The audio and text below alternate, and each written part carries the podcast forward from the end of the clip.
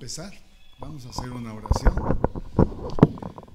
Señor, te damos muchísimas gracias porque tú nos amas, porque tienes un plan para nuestra vida y cada uno de nosotros somos un milagro. Te rogamos que tú sigas tu obra, tu obra en cada uno de nuestros corazones y la completes hasta nuestra llegada al cielo. Bendice muchísimo esta célula, esta escuela, esta casa, la familia Tobar. Gracias por su amor, gracias por su actitud. Y te rogamos que ahora prepares nuestros corazones para que tu palabra, el mensaje que tienes para nosotros, tú lo puedas grabar ahí en lo más profundo. Dirige todo y solamente en el nombre bendito de nuestro Señor Jesús. Amén. Bueno, pues muy bien, estoy muy contento de estar con ustedes y vamos a hablar de un tema muy importante, el carácter cristiano. ¿Qué es el, carácter cristiano? El carácter cristiano realmente, humanamente se dice que es un conjunto de habilidades, un conjunto de situaciones que se van formando desde nuestra niñez, ¿no? Y hay personas que humanamente tienen carácter. Una persona con carácter es una persona que logra lo que quiere, que exige sus derechos, que se mantiene en lo que cree que es correcto humanamente. ¿no?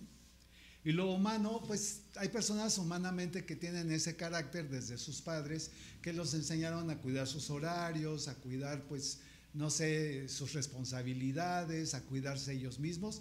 Y es bueno humanamente, ¿verdad? Pero esta mañana no vamos a hablar del carácter humano tanto, sino del carácter de Cristo, del carácter que Dios puede formar en un corazón. Y como ustedes saben, lo más importante primero es lo espiritual. Y si lo espiritual está bien, va a estar bien lo psicológico, va a estar bien lo físico, pero lo espiritual es el, centro de todo, es lo íntimo de nosotros. Si no estamos bien espiritualmente, todas las áreas de nuestra vida van a estar mal, van a estar desbalanceadas.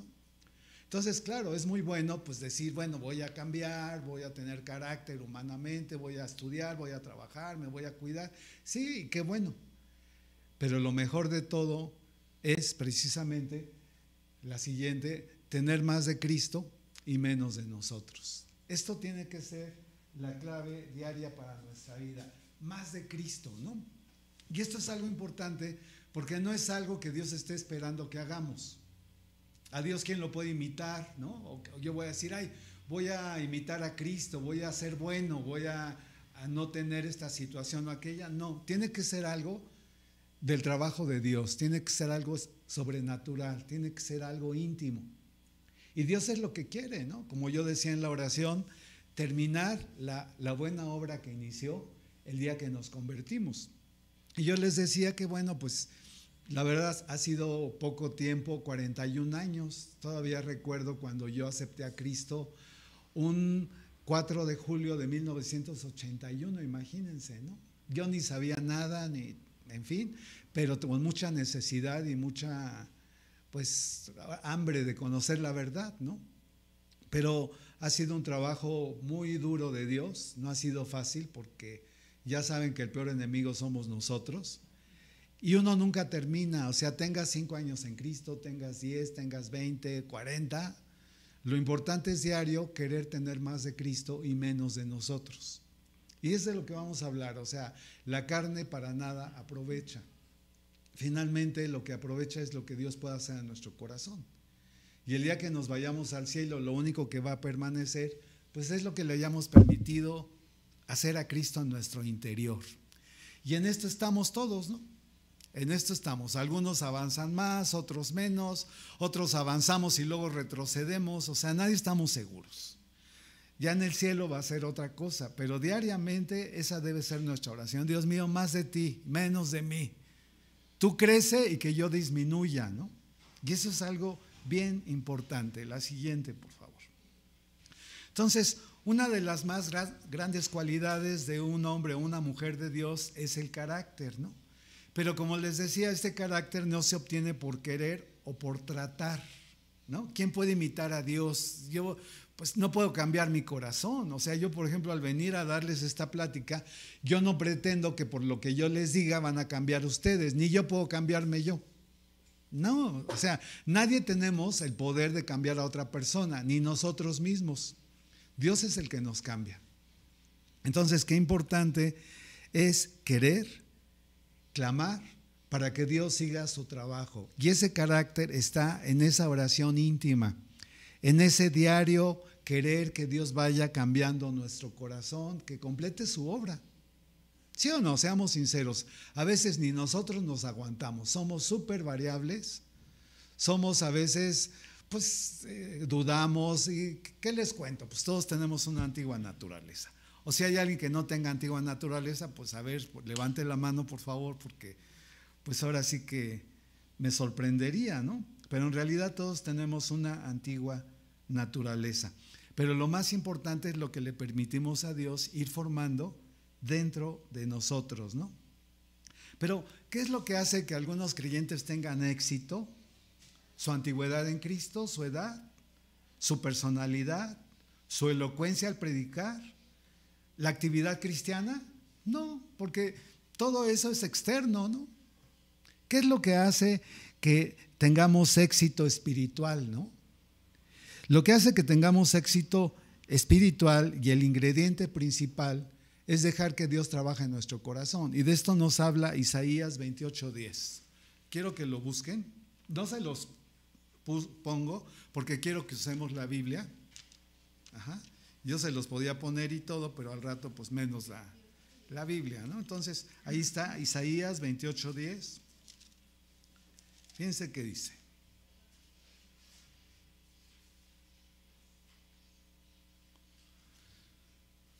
Este, como no conozco a todos, ¿alguien quiere leer que lea fuerte y, bien, entonado? ¿Alguien que quiera ser mi escriba? O si no, yo les puedo decir algunos, por ejemplo, a Oli, Lupita, ¿quién más?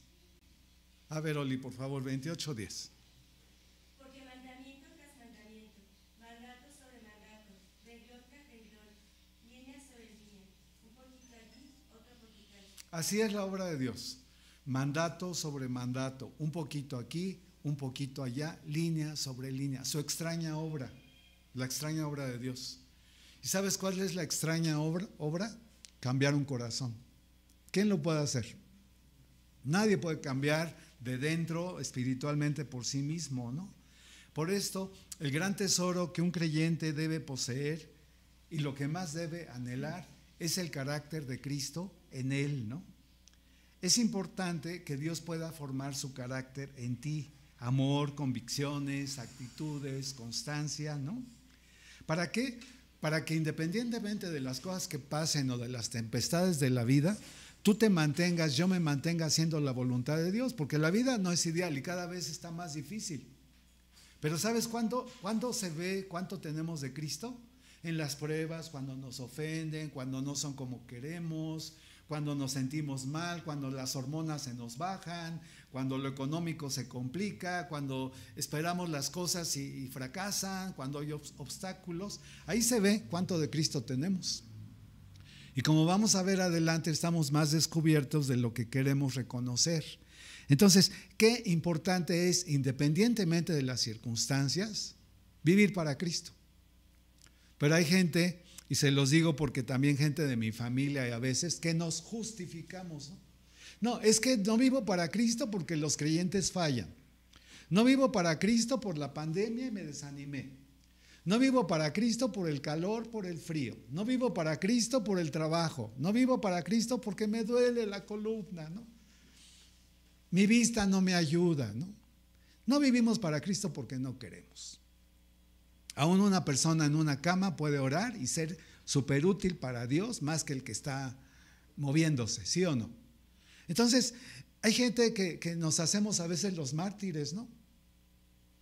Hace como cinco meses murió mi hermana y bueno, pues mi familia está en un duelo, ¿no? Mi hermana aceptó a Cristo, está con Dios. Pero hay familiares que dicen, es que no soy feliz porque ya se fue, ¿no? No soy feliz porque ahora ya no hay unión familiar. Uno tiene que seguir siendo feliz por Dios. Hay un duelo natural. Pero si pasa el tiempo y pasa el tiempo y yo estoy llorando mis penas y yo a esta edad que tengo me voy a estar recordando que mi papá me pegó de chiquito y ay, pobre de mí, me pega. Ya no procede, eso ya caducó, ¿me entiendes? Lo importante es hoy. Pero cuando Cristo fluye, Él te lleva a salvar los obstáculos, te lleva a realmente tener un objetivo en la vida. ¿Y cuál debe ser el objetivo? Cumplir la misión que Dios tiene para ti y que Dios tiene para mí.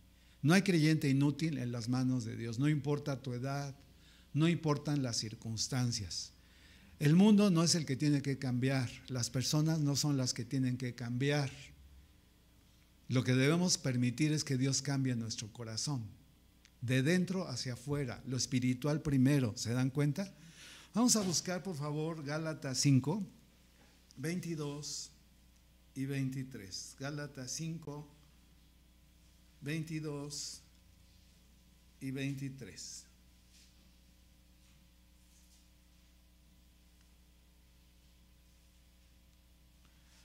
No, sí es Gálatas. ¿eh? Ajá. Fíjense estos frutos que debe ser nuestro anhelo que Dios siga formando en nosotros. Estos frutos no se obtienen por medios humanos, son de Dios. Ay, voy a tener más amor por la gente. Ay, voy a tener paz. No, no, no son buenas intenciones, ni es religiosidad, ni es nada. Es el trabajo de Dios. Y simplemente Dios trabaja o no trabaja. Y en las pruebas y en las situaciones, ¿quién sale? ¿Dios o yo? Yo cuántas veces me he peleado y me he salido con la mía y a lo mejor he ganado según, pero a solas digo, Dios, ese no fuiste tú, ese fui yo. Entonces todo depende, ¿no? ¿Y sabes dónde estamos más descubiertos? En casa, con la gente que nos conoce, a solas, donde nadie nos ve. Y ahí es donde tenemos que ser realmente sinceros de quién está avanzando, ¿no? Si Dios o nosotros, ¿no? A ver, vamos a leer. Mas el fruto del Espíritu es amor, gozo, paz, paciencia, benignidad, bondad, fe, mansedumbre, templanza. Contra tales cosas no hay ley. El fruto del Espíritu. Y si yo no le dejo a Dios que produzca su fruto, la carne va a sacar fruto. O sea, o avanzo por Dios o retrocedo en la carne. O los frutos del Espíritu o los frutos de la carne. La verdad, esa es la situación para todos, ¿no? La siguiente. Entre más te rindas a Dios y le permitas que Él trabaje en ti, grabando sus palabras y sus principios, vas a conocer más a Dios y conocerás más íntimamente su palabra, sus principios, lo que le gusta, lo que no le gusta y lo pondrás en práctica, ¿no? Se trata de seguir una religión, no se trata de hacerle caso a una persona. Es Dios y tú. O vivimos por los principios o vivimos por las emociones. O vivimos por la verdad de Dios o por lo que yo crea. Y todos tenemos ideas, ¿no? Yo tengo mis ideas. Pero qué importante es saber que ninguno tenemos la razón, quien la tiene es Dios. Pero a veces pasa mucho tiempo y yo puedo decir, no, es que yo tengo más de 40 años en Cristo, yo doy muchos estudios. ¿Y qué? Eso no importa. Yo canto, yo ofrendo, eso no importa. Lo que importa es cómo está mi relación con Dios a solas. Ya lo que se vea, pues qué bueno, ¿verdad? Pero no es lo más importante lo de afuera, ¿sí o no? Yo aquí puedo llorar y, ay, no, no, no importa eso, sino lo que importa es cómo está mi intimidad con Dios a solas. ¿Cuánto le estoy permitiendo a Dios que forme a Cristo en mi vida? Y cuando son las pruebas, ahí se ve si le estoy dejando trabajar o no. O sea, no, no hay vuelta de hoja ahí, ¿no? Pero qué importante es anhelar que Dios siga trabajando, que Dios siga realmente, como veíamos, su extraña obra en cada uno de nosotros. Pero qué importante es que sepas que Dios te ama y que a Él lo que quiere es terminar la obra que empezó. Así como los que tienen hijos quieren que sus hijos pues estén mejor, que aprendan, que esto, que, que les vaya bien, que, que maduren, que todo. Imagínate Dios que no querrá pues para nosotros, ¿no? Pídele a Dios que te dé las cualidades de su carácter que tú necesitas para hacer tu trabajo, para ser la mamá que debe ser, para ser el papá que debe ser, para ser el hijo, la hija que debe ser, el creyente que debemos ser. Entre más le permitas libremente fluir al Espíritu Santo a través de tu vida, tendrás más gracia. Y así esa gracia y ese carácter lo podrás transmitir a los demás. Y eso es lo que realmente vale la pena, ¿no? Personalidad y todo, y pose todos podemos tener. Y somos religiosos, porque nuestra antigua naturaleza es religiosa, pero la gracia es diferente. Por ejemplo, Alex me presentaba y decía, no, pues es que eh, varias personas que él les ha dado estudio tienen, es pura gracia, no por mí. La verdad, Dios lo ha hecho, no yo. Yo a veces ni con mi vida he podido. A veces ni yo me aguanto, imagínate. No, es Dios si le permitimos, ¿verdad? Pero es la obra de Dios que debemos permitir que Él realice, que Él lleve a cabo. Y es cuando uno mismo se sorprende porque dices, ah, caray, qué impresión, cómo esta persona está cambiando. Pero por Dios, no por lo que uno le pueda decir, ¿sí o no? Por la oración que puedas hacer, por la gracia que Dios pueda derramar en tu vida, ¿no? Entonces nos debemos preguntar, en la intimidad, en la casa, mi familia, ¿me ve a mí o ve más de Cristo? ¿Mi vida los alienta o los desalienta? ¿Soy una ayuda, una bendición o una carga? Ah, ya se ofendió, no le gustó. A ver de qué eh, humor amanece, a ver si le parece. Esa es una persona inconforme, vacía en sus fuerzas, sin carácter.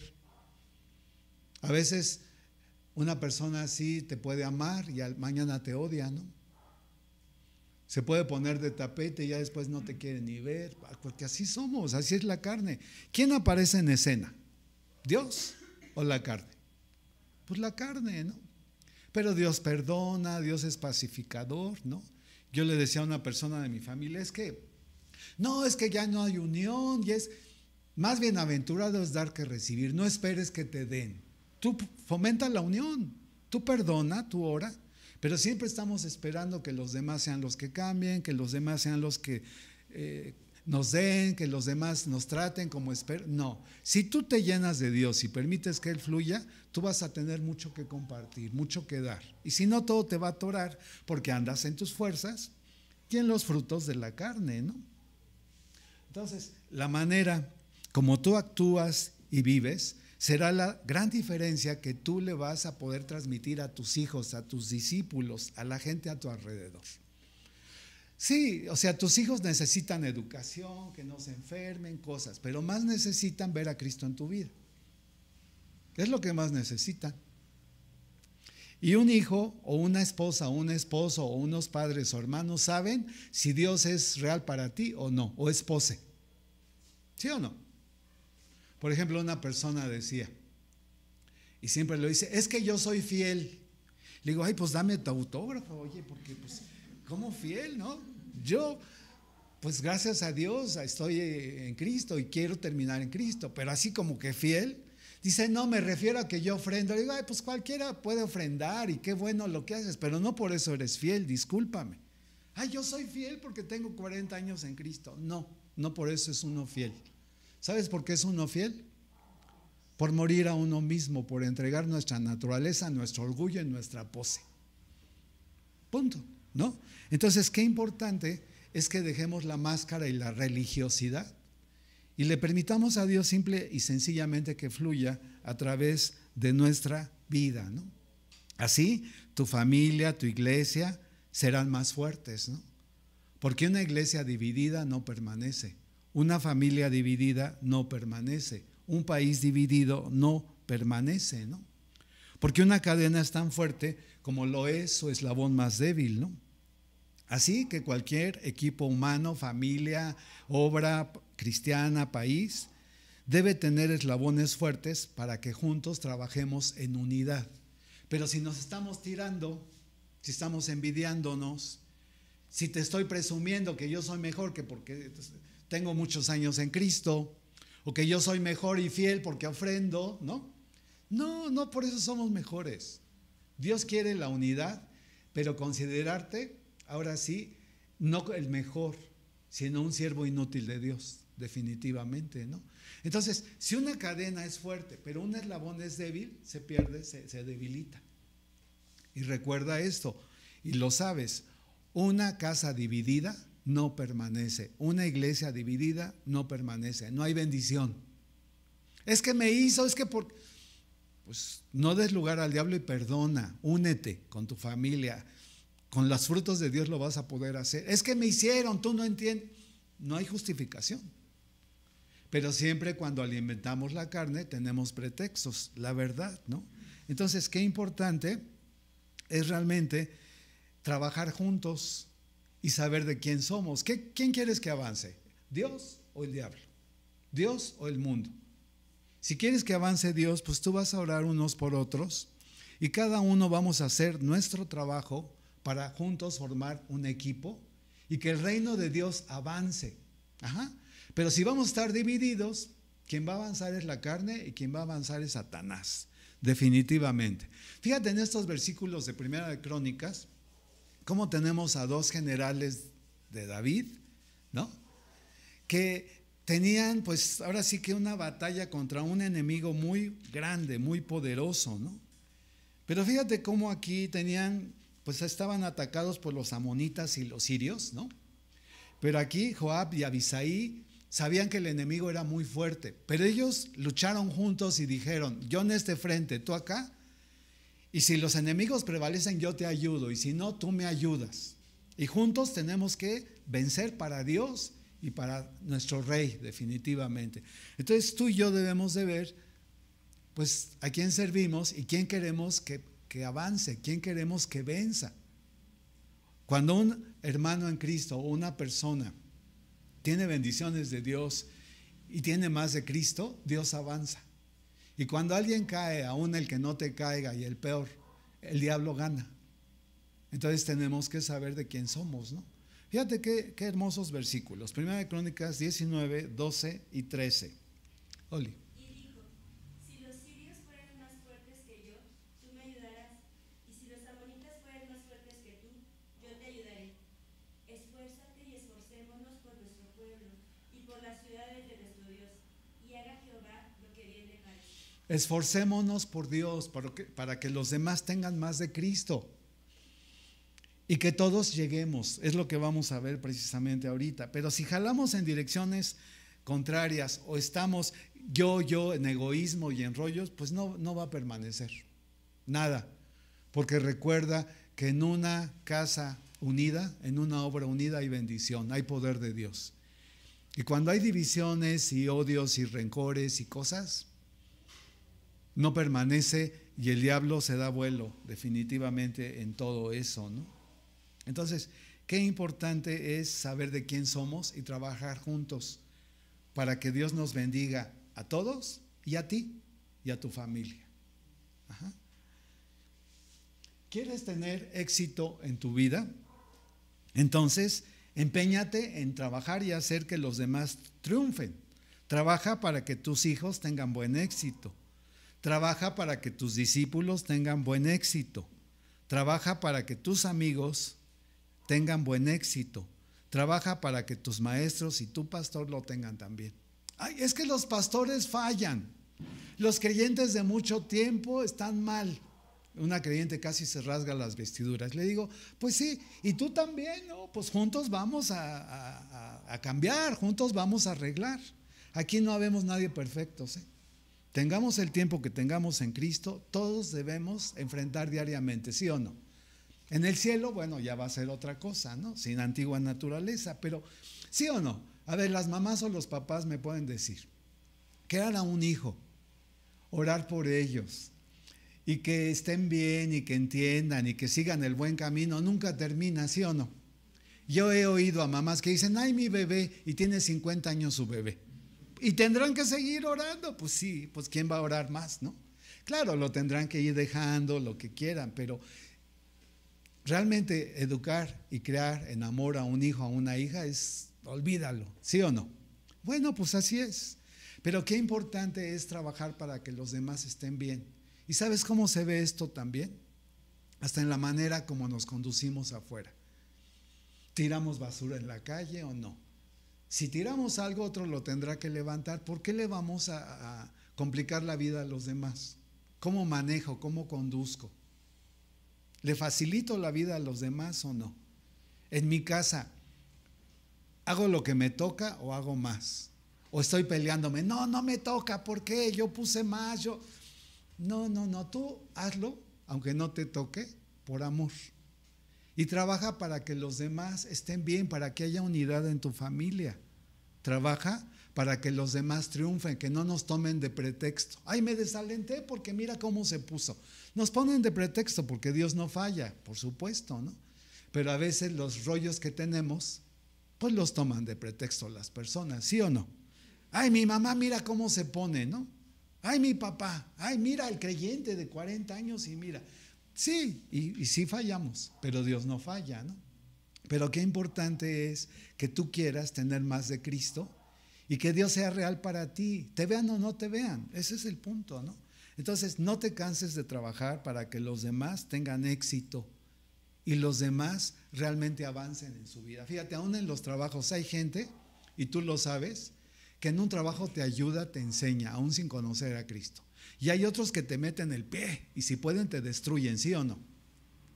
Pero vamos a ver adelante que todo lo que sembremos lo vamos a recoger finalmente.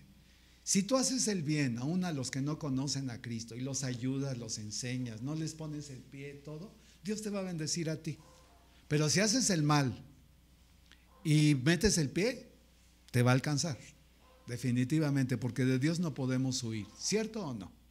Entonces, si tenemos a Cristo, pues vamos a alentarnos a tener más de Cristo, ¿no? Debes trabajar a favor de que los miembros de tu equipo, de tu familia, de tu iglesia, tengan buen éxito, porque si ellos triunfan, tú también vas a triunfar. Qué padre que alguien tenga mucho, qué bueno, Dios se lo dio, no te lo está quitando a ti. No debemos tener envidia, ni competencias, ni cosas. Y que los bendiga más. Y Dios me va a dar también a mí. Pero a veces, bueno, pues sí hay situaciones, porque a veces hay gente que tiene muchísimo y todo le sonríe, y hay gente que todo se le dificulta. Todos vamos en un camino de lecciones diferentes, pero debemos alegrarnos del bien de los demás, ¿no? Fíjate, en una ocasión, una persona en una escuela cristiana, pues le había ido muy bien, o sea, su matrimonio bien, sus hijos súper bien, obedeciendo, estudiando y todo. Pero ella empezó como a ver por debajo a todos los demás, ay, sus hijos, ay, su matrimonio, ¿no? O sea, hasta a veces, claro, este, incorrectamente le decían la virtuosa, ¿no? Imagínate, ¿no?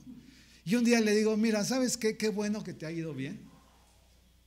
Pero no te jactes, porque la historia no está terminado de escribir. El mundo es redondo. Y mejor, el que crea que está firme, cuidado, no sea que caiga. Otra persona que estaba enferma y todo. ¿Qué hiciste para esa prueba? ¿Qué habrás hecho para que te pase eso? Calladitos, porque podemos ser los próximos. No juzgues a las personas. Si alguien está enfermo, o sus hijos no, o su matrimonio, ora, pero no te sientas mejor, porque nadie somos mejores. Eso es orgullo, eso es ceguera, eso es carne, ¿sí o no? Es mejor, Dios mío, gracias por la vida de esta persona. Dios mío, qué terrible la prueba de esta persona. Yo ni me voy a preguntar por qué o cómo, porque el siguiente puedo ser yo. Y mejor usa mi vida para que los demás tengan más de Cristo. Los que no lo conocen para que lo conozcan. Y los que ya lo conocemos, que con tu vida y mi vida nos motivemos a vivir más para Cristo en la lucha que todos tenemos diario de creerle a Dios y de obedecerle, ¿sí o no? Pablo y sus discípulos trabajaban hasta el cansancio para que sus convertidos tuvieran más de Cristo y menos de ellos. Fíjense qué hermosos versículos. Colosenses 1, 28 y 29. Yo te digo ahorita, permíteme. Colosenses 1, 28 y 29. Lupita.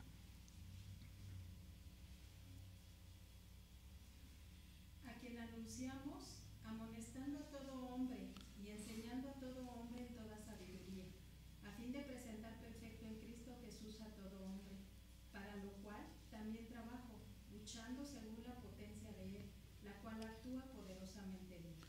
Pablo lo que quería es presentar perfecto a todo hombre. Esto quiere decir maduro, porque nadie somos perfectos. Maduro, más de Cristo y menos de nosotros, ¿no? Y por eso trabajaba, no en sus fuerzas, porque Saulo de Tarso quedó atrás. Era Dios en él.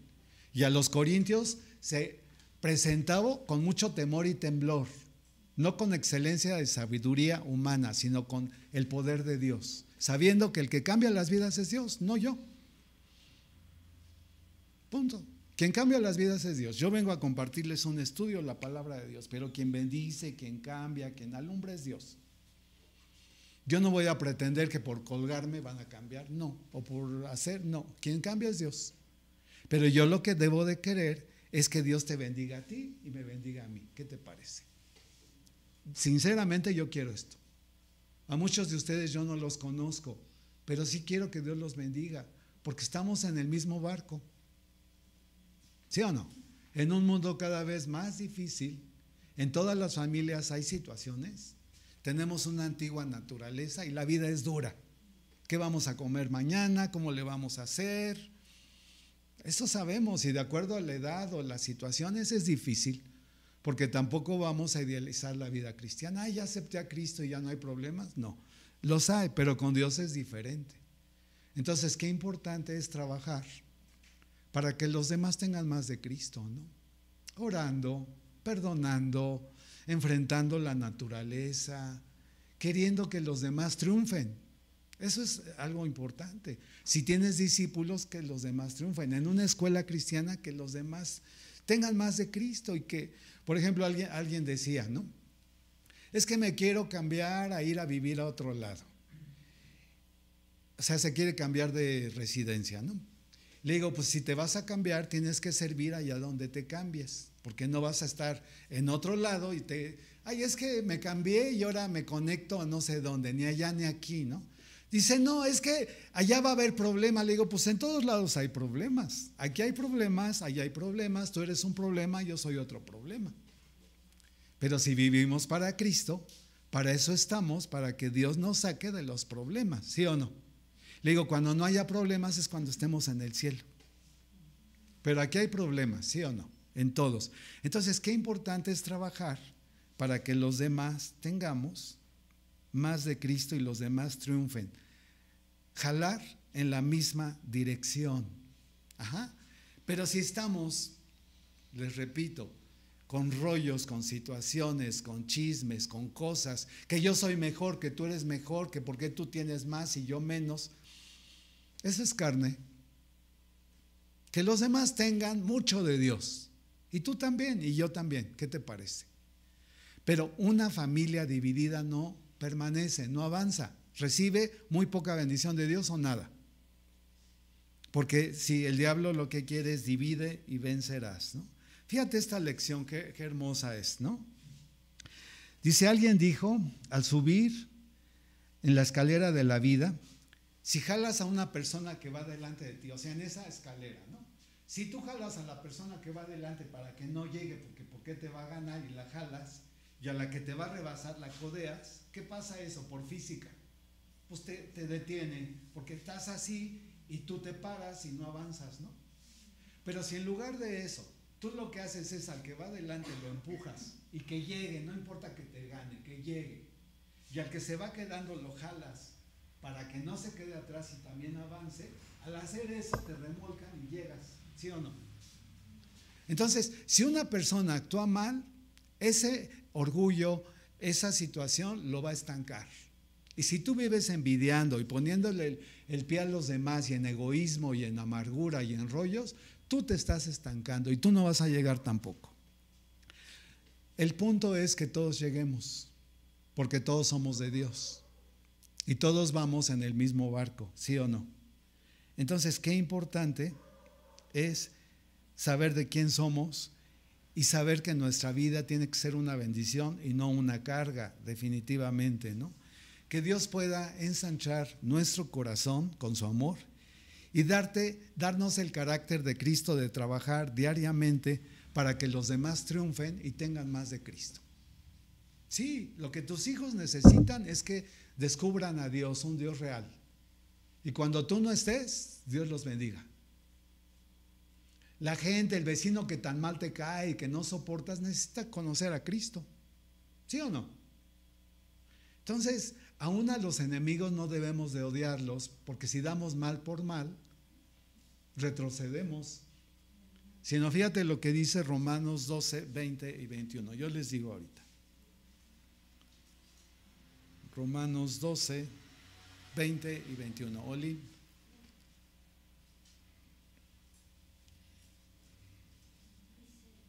Así que si tu enemigo tuviere hambre, dale de comer. Si tuviere sed, dale de beber. Pues haciendo esto, aspas de fuego amontonarás sobre su cabeza. No seas vencido de lo malo, sino vence con el bien el mal. Sí, ahí se ve quién está dirigiendo nuestra vida. Pero si me hacen una y le hago tres, es la carne, punto. Si pasan los años y no puedo perdonar y sigo llorando mis penas en ajenjo, en amargura, y me voy a pasar amarga Navidad porque mi papá de chiquito me pegó, discúlpame. ¿Quién es? ¿Quién está en escena? Pobre de mí, la pandemia me destrozó, la- nadie te destroza la vida. A mí me han dicho, fíjate, es que tú me destrozaste la vida, ¿no? Le digo, ah, caray, que soy tan importante. ¿O ¿Qué, ¿Qué pasó? Nadie nos destroza la vida. ¿Sabes quién te la destroza? Uno mismo. Ay, ni que fuera tan importante, ¿qué pasó? No. No, aún los enemigos no te destrozan la vida si tú no quieres. Y si no, hasta nos va a destrozar la vida el clima o las hormonas, ¿sí o no? Todo depende. Pero qué importante es tener victoria en nuestra vida y no dejar que sea la carne quien avance y a veces, peor que eso, la justificamos, ¿no? Entonces, que Dios pueda realmente ampliar nuestro corazón, quitar odios, amarguras, la carne y terminar el año con más de Cristo, ¿qué te parece? El mundo no se va a arreglar como varita mágica, pero ¿quién tiene que cambiar? ¿El mundo o nosotros? Nosotros, ¿no?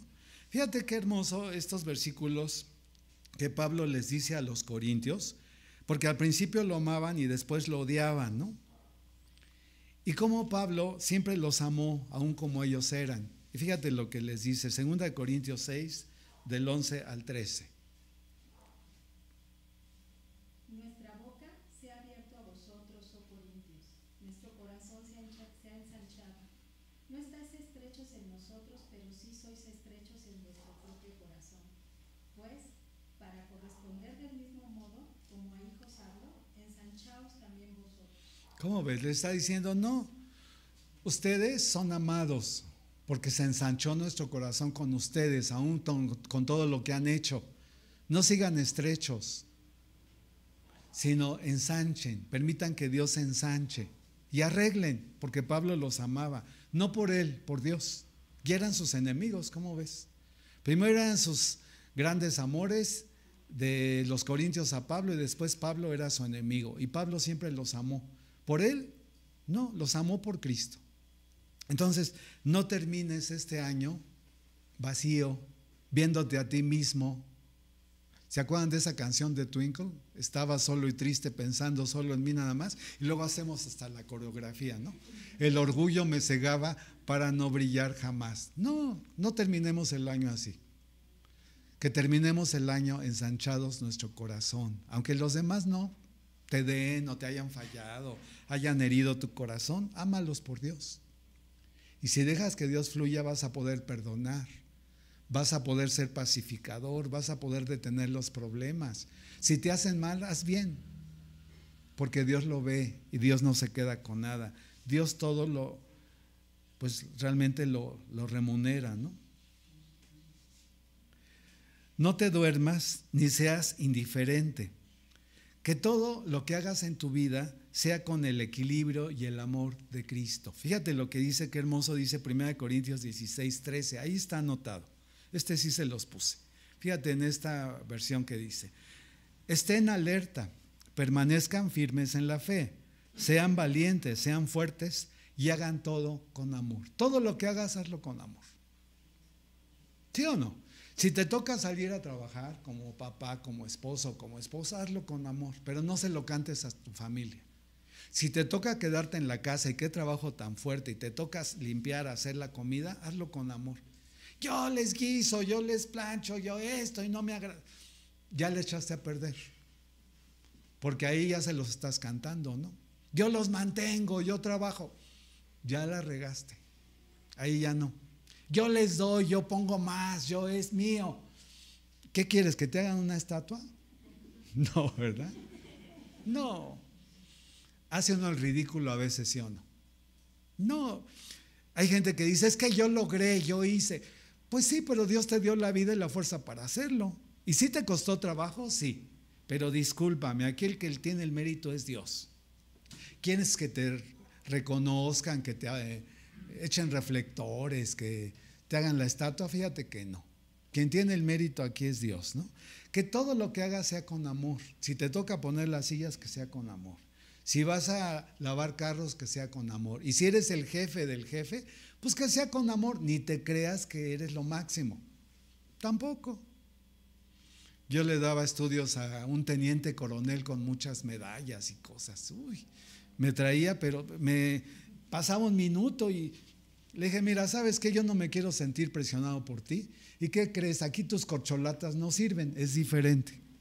Si en el ejército había quien te limpiara las botas y todo, aquí no, ¿qué crees? Nadie te las vamos a limpiar y nadie te vamos a, saludar y así, no. Aquí somos iguales y venimos a estudiar la Biblia. Y ya después, pues creo que se le olvidó sus corcholatas y ya se bajó un poco, ¿no? Pero a veces unas ínfulas, ay, es el, el maestro, la, la doctora, ay, títulos tampoco, es, es, de mal gusto, ¿qué te parece? Ay, el doctor, a ver, ¿dónde lo ponemos? Ay, ay, no, no, o sea, eso no nos da el valor. Lo que nos da el valor es realmente el amor, ¿sí o no? Entonces, que no querramos el aplauso del mundo ni de nada y esperar recibir. Hay gente que siempre quiere el reflector y siempre quiere estar recibiendo el aplauso. No, que sea Dios. Todo lo que hagas, hazlo con amor, sin medida, sin condición. Entre más te llenes del amor de Dios, más vas a poder dar, aunque no te den, porque te llenas del amor de Dios, ¿no? Que todas tus áreas, tus cosas que tengas, sean hechas con amor. Pero de otra manera, qué duro es ir a trabajar porque tienes que ir. Qué duro es dar un estudio porque te comprometiste y pues no te queda de otra, ¿no? Qué duro es pues estar ahí con tu familia y todo porque pues no te toca o sí te toca, ¿no? Aunque no te toque cuando hay amor, pues olvídate, pero cuando no hay amor todo pesa, todo choca, empiezan los problemas, todo se hace difícil, ¿no? Ay, los creyentes, ay esto, pues sí. Ay, los creyentes fallan, pues claro, siempre. Y tú también y yo. Y el que te digo, el que no tenga antigua naturaleza, pues que me dé su autógrafo, ¿verdad? Pero todos tenemos. Ay, yo soy fiel. Ah, pues qué bueno, ¿no? Que te sientas así, pero ya en las situaciones, pues estamos más descubiertos de lo que queremos reconocer. Porque yo puedo decir que soy lo máximo y que soy el querubín de Dios que tocó el arpa, ¿no? Pero ya en las pruebas es ahí lo que sale. Y todos estamos descubiertos. Y más de lo que queremos reconocer, ¿no? Diariamente es el espíritu o es la carne la que se manifiesta. Diariamente sembramos por el espíritu o sembramos por la carne. No te canses de sembrar en el espíritu y de oponerte sinceramente a tu antigua naturaleza ante Dios. No la justifiques. Pero muchas veces te digo, argumentamos que tenemos la razón, que esto, que por qué, ¿no? En el mismo lugar en que no le permitas a Dios formar su carácter, tu antigua naturaleza producirá fracasos, rollos, situaciones, ajenjo, resentimientos, Cosas terribles, destrucción. ¿Y quién es el que sufre? Pues tú y yo. Entonces, no digamos qué tiempo tenemos en Cristo, no digamos las obras cristianas que hacemos. Yo doy muchos estudios y no por eso. No importa. Si no sabes lo que importa, ¿cuánto dejo que Dios fluya en mí? ¿Y cuánto de mi naturaleza está sujeto? ¿Sí o no? Lo demás es únicamente máscara. Y diariamente ¿quién sale a escena? Hay que ser honestos para reconocer. ¿La carne o el espíritu? la gracia de Dios o mi propia fuerza, ¿no? Fíjate qué claros estos versículos. A ver, Oli, ahorita te digo Romanos 8. Sí, 5 al 8. Porque los que son de la carne piensan en las cosas de la carne, pero los que son del Espíritu en las cosas del Espíritu. Porque el ocuparse de la carne es muerte, pero el ocuparse del Espíritu es vida y paz. Por cuanto los designios de la carne son enemistad contra Dios, porque no se sujetan a la ley de Dios ni tampoco pueden. Y los que viven según la carne no pueden agradar a Dios. ¿Cómo ves? Los que viven según la carne no pueden agradar a Dios. Yo puedo decir que soy lo máximo, te repito, que yo doy, hago, vuelvo y en mi familia. Pero si es en la carne, mi familia sabe si yo vivo, vivo para Cristo, si Dios es real o no. O si es pose. ¿Sí o no? Ahí estamos descubiertos totalmente. Y tú y yo podemos, te repito, pensar mucho, muchísimo de nosotros. Soy lo máximo. Uy, no, yo. No importa lo que pensemos de nosotros, lo que importa es qué piensa Dios y cuánto Dios puede fluir en nuestra vida, ¿no? Entonces, que todo lo que realmente se pueda manifestar, pues sea más de Cristo, ¿no? Pero, por ejemplo, en los errores de los demás perdono o no. Si yo perdono es Dios quien está prevaleciendo y si no es la carne, aunque te hayan hecho lo que te hayan hecho. Si yo, por ejemplo, empiezo algo y se dificulta y lo dejo, es la carne, porque somos inconstantes. Si yo a las primeras de cambio vivo como víctima llorando mis penas, es la carne teatrera que quiere el Oscar. Dios no es así. Pero si, por ejemplo, algo no me gusta y eso, y cambio mi actitud y pongo cara, es la carne. Ahí no hay mucho amor. Todo me afecta, todo me para, todo me ofende, sensible, ¿no?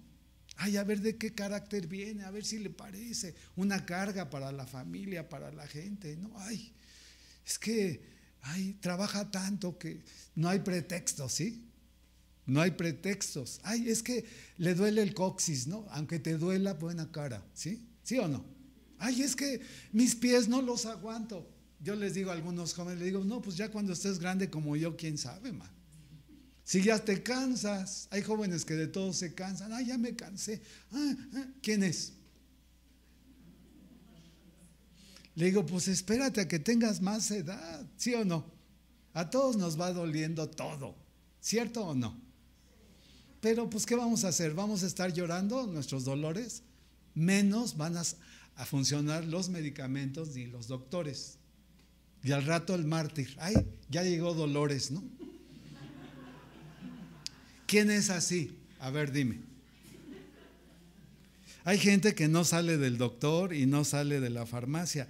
Si Dios no es el que sana, no. Hay que atenderse. Yo no digo que no, pero no por cualquier cosa, Lolo, te, te empastilles, porque pues tampoco, ¿verdad?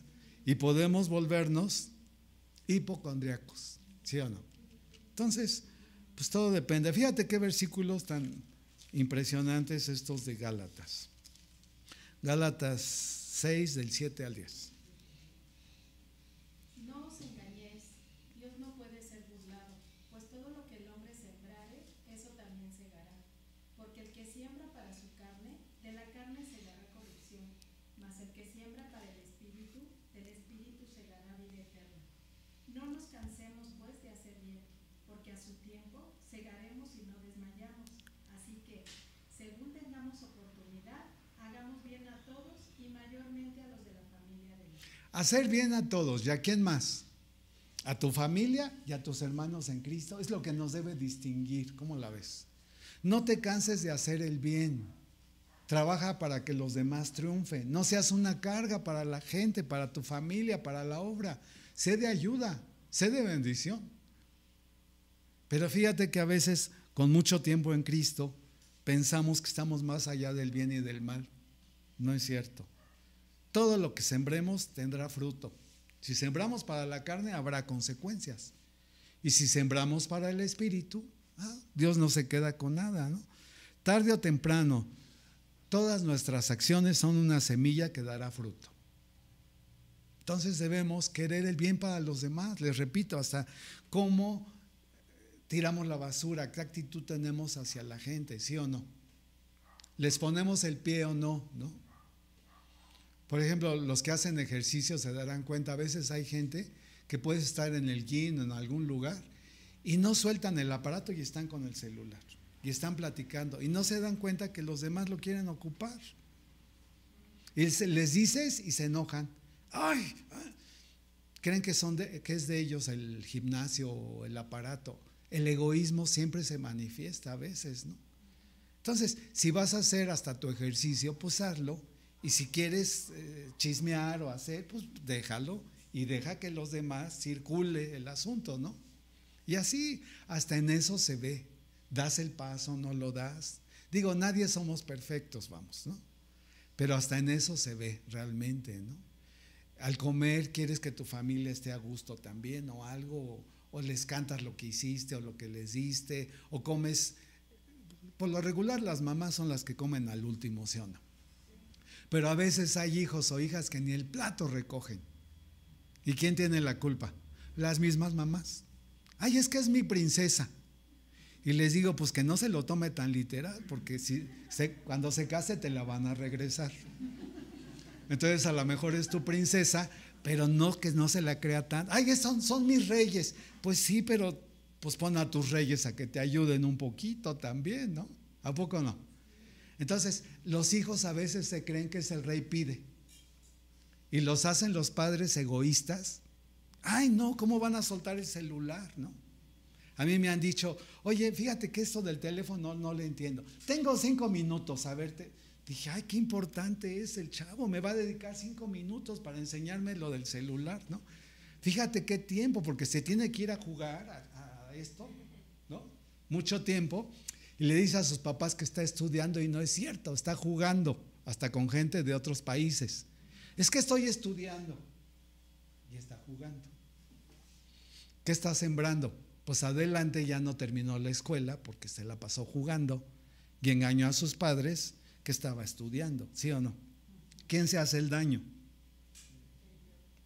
Pues uno mismo, ¿no? Todos los grandes hombres de Dios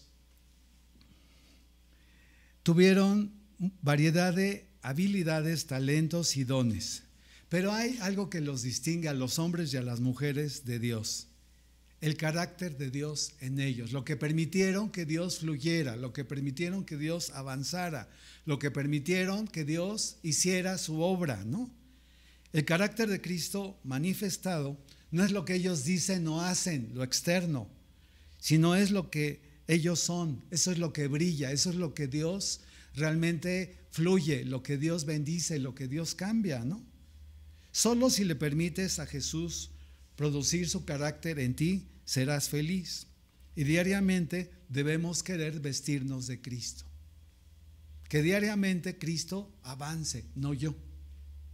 ¿Y cómo va a avanzar? ¿Cómo me voy a vestir? ¿Cómo voy a permitir que Dios me vista de Cristo? ¿no? Fíjate qué hermoso pasaje de Colosenses 3, 12 y 13. Me acuerdo que una vez Miguel dijo, dice, ¿por qué no vas al closet de Dios? Entregas tus harapos malolientes y dejas que Dios te vista de Cristo. Dije, ir al closet de Dios y dejar que Dios me vista de Cristo, si quiero. Pero primero, tira lo contaminado, tira lo roído, tira, despójate del viejo hombre, ¿no? Fíjate qué hermoso dice, ¿no? Mira, aquí está Lupita, si lo quieres leer.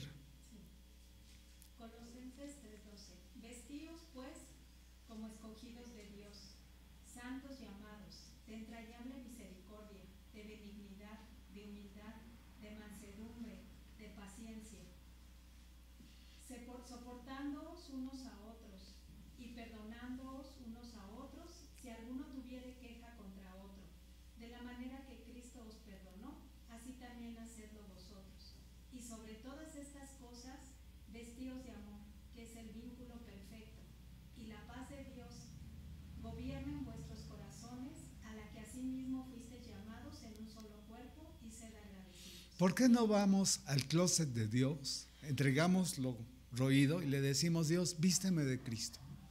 para ser la mamá que debo ser, el papá que debo ser, el hijo que debo ser, la hermana que debo ser, el empleado que debo ser, el creyente que debo ser.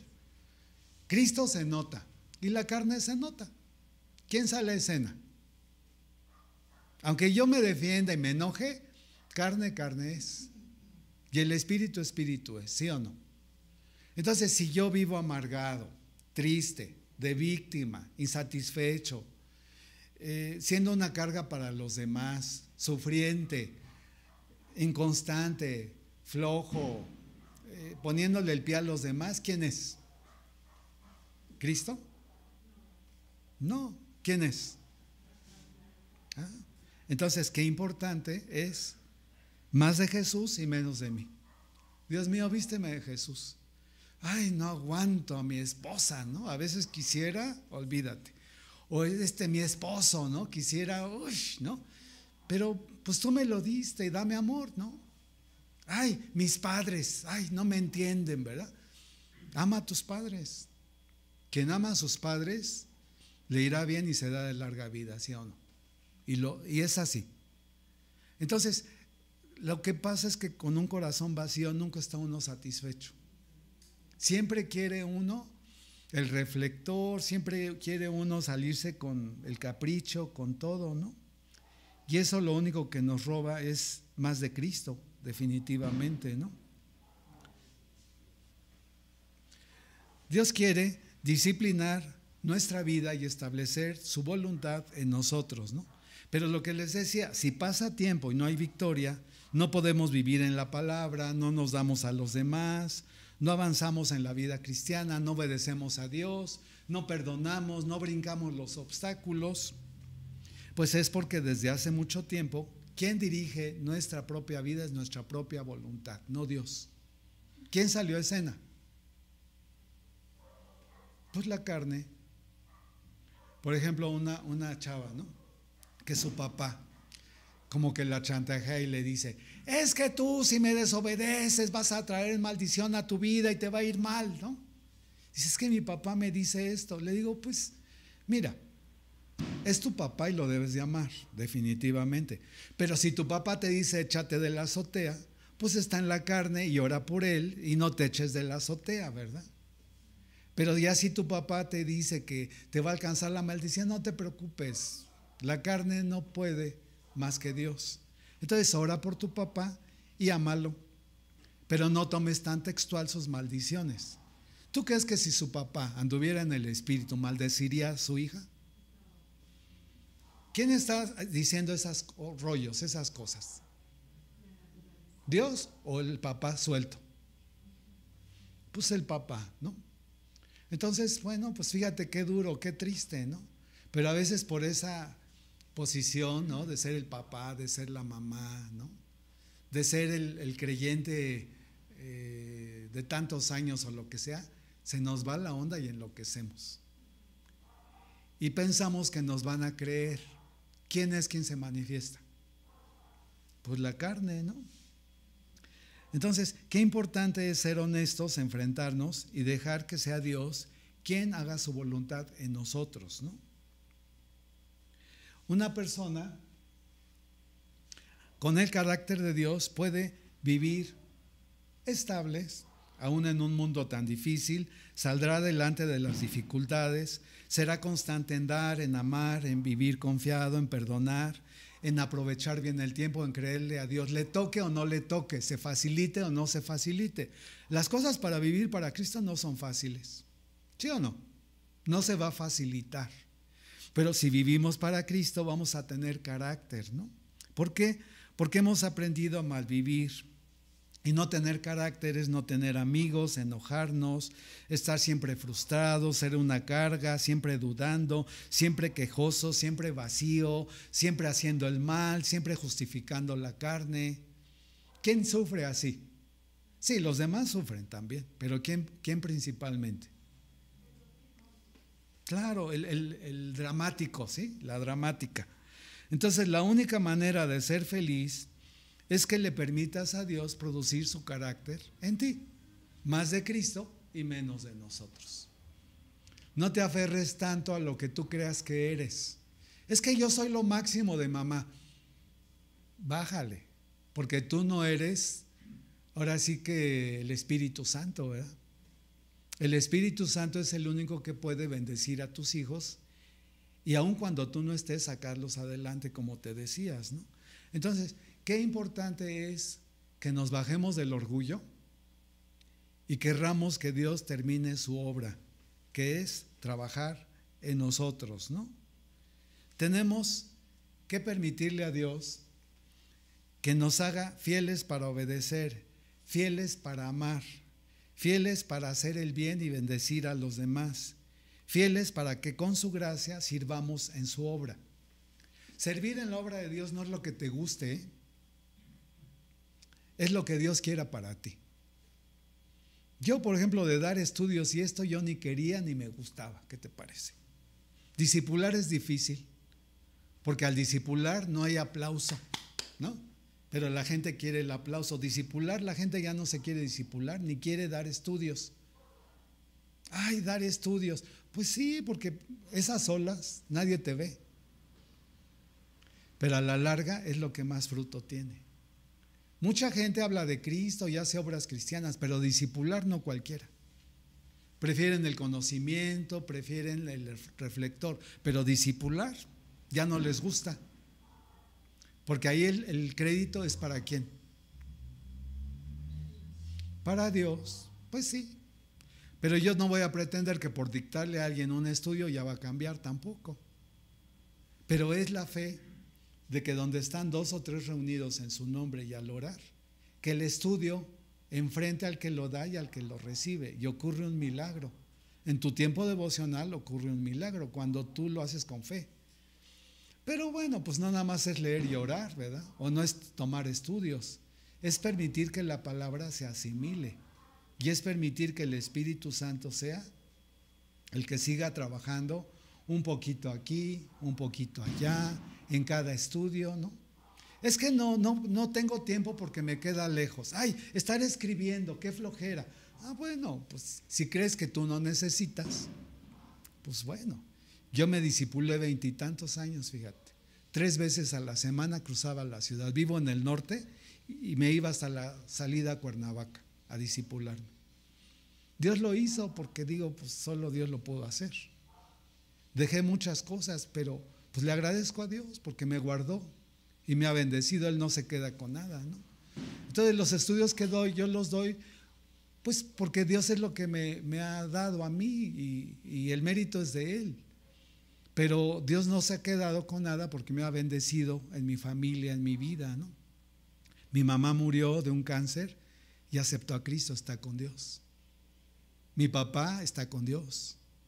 Mis dos hermanas están con Dios, mi hermano está con Dios, mi familia es creyente. No les voy a decir que todos vivimos para, viven para Cristo, pero no somos los mismos. Dios ha vencido. Y hasta la edad que tengo, yo no tengo palabras para agradecerle a Dios todo lo que me ha bendecido y todo lo que me ha guardado, pero ha sido Dios.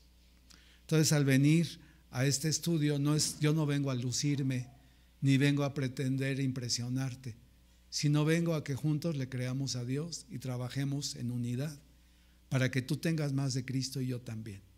Y que todos terminemos la carrera, que nadie nos quedemos atorados a medio camino o al final, ¿no?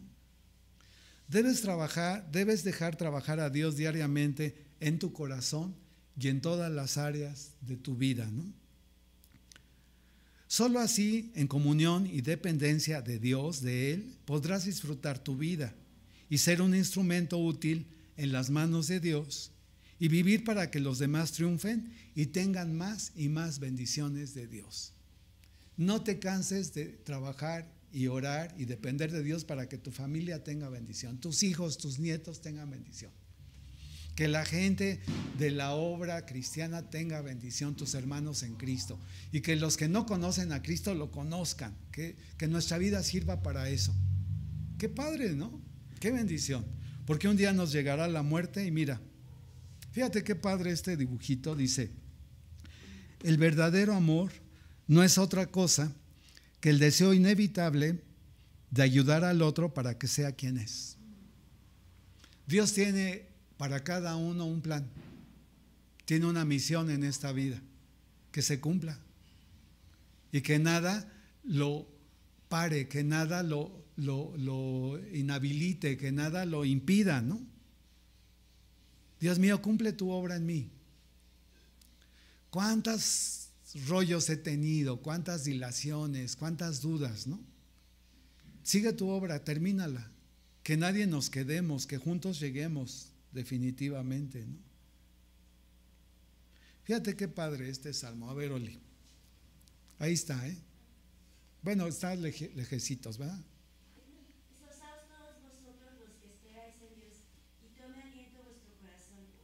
Nos presume que ve bien de lejos. Yo no veo bien de lejos, yo no veo, pero de cerca sí veo. Entonces, bueno, pues todos, ¿no? Sí, esfuérzate todos en Cristo, en, en que Él avance en ti y en todos y que juntos sigamos, ¿no? Tome aliento tu corazón. No seamos una carga, sino una ayuda, una bendición. Que el reflector y el mérito no esté en ti, esté en Dios. ¿Quién es el que cambia los corazones? ¿Quién es el que transforma, el que bendice, el que alumbra? Dios. No nosotros, definitivamente, ¿no? Fíjate qué padre está este pasaje. A ver, Lupita, si ves desde acá, yo no vería, ¿eh? la verdad, yo lo tengo aquí más cerca, pero bueno, Romanos 13 del 11 al 14. Y esto, conociendo el tiempo que es ya hora, ¿Conociendo el tiempo? conociendo el tiempo que es ya hora de levantarnos del sueño, porque ahora está más cerca de nosotros nuestra salvación que cuando creímos. La noche está avanzada y se acerca el día. Desechemos pues las obras de las tinieblas y vistámonos las, y vistámonos las armas de la luz. Andemos como de día, honestamente, no en glotonerías y borracheras, no en lujurias y lascivias, no en contiendas y envidia, sino vestidos del Señor Jesucristo y no proveáis para los deseos de la carne. Si los demás van a cambiar o no, si los demás van a, entender o no, Dios nos va a pedir cuentas de cada uno. De manera que cada uno de nosotros dará a Dios cuenta de sí. Si a otro le va muy bien, alégrate. Y si a otro le va mal, considera. No lo juzgues ni te preguntes por qué. Sino el punto es vestirnos de Jesús y no proveer para los deseos de la carne. Tú tienes una misión. Dios tiene un plan para ti. Que se cumpla. Y que cada día puedas tener más de Cristo y menos de ti. Esa es tu parte. ¿Cuánto tiempo Dios nos va a conceder? ¿Cuánto tiempo vamos a estar aquí? No sabemos. Ojalá sea mucho. Pero el, tiempo que sea, que Dios pueda fluir en nuestra vida. Y esa es nuestra parte. ¿Y sabes cuál debe ser el anhelo? Y sobre todo que ya estamos casi acercándonos a septiembre y luego ya viene Navidad y fin de año. Cada día, Señor, forma en mí el carácter de Cristo. Esto debe ser nuestra oración, ¿me entiendes? De hoy y de mañana y del, si nos permite Dios vivir, del siguiente año. Dios mío, cada día más de ti, menos de mí. Tú crece y yo disminuya. Ya me voy a dejar de rollos y que si me toca y no, y que si yo y no soy mejor que nadie. Punto. Yo también fallo. Dame más de Cristo. Y bueno, pues aquí termina el estudio. No sé si tengan alguna pregunta o algo que quieran comentar. Espero haberlos incomodado.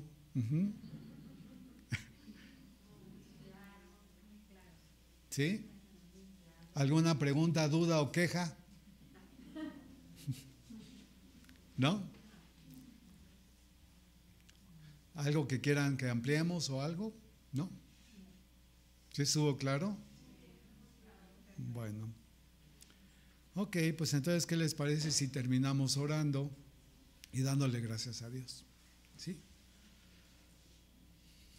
Señor, pues te damos muchísimas gracias porque cada uno de nosotros somos un milagro tuyo. Y qué impresionante es tu amor y que tú tienes un plan, una obra perfecta para nuestra vida.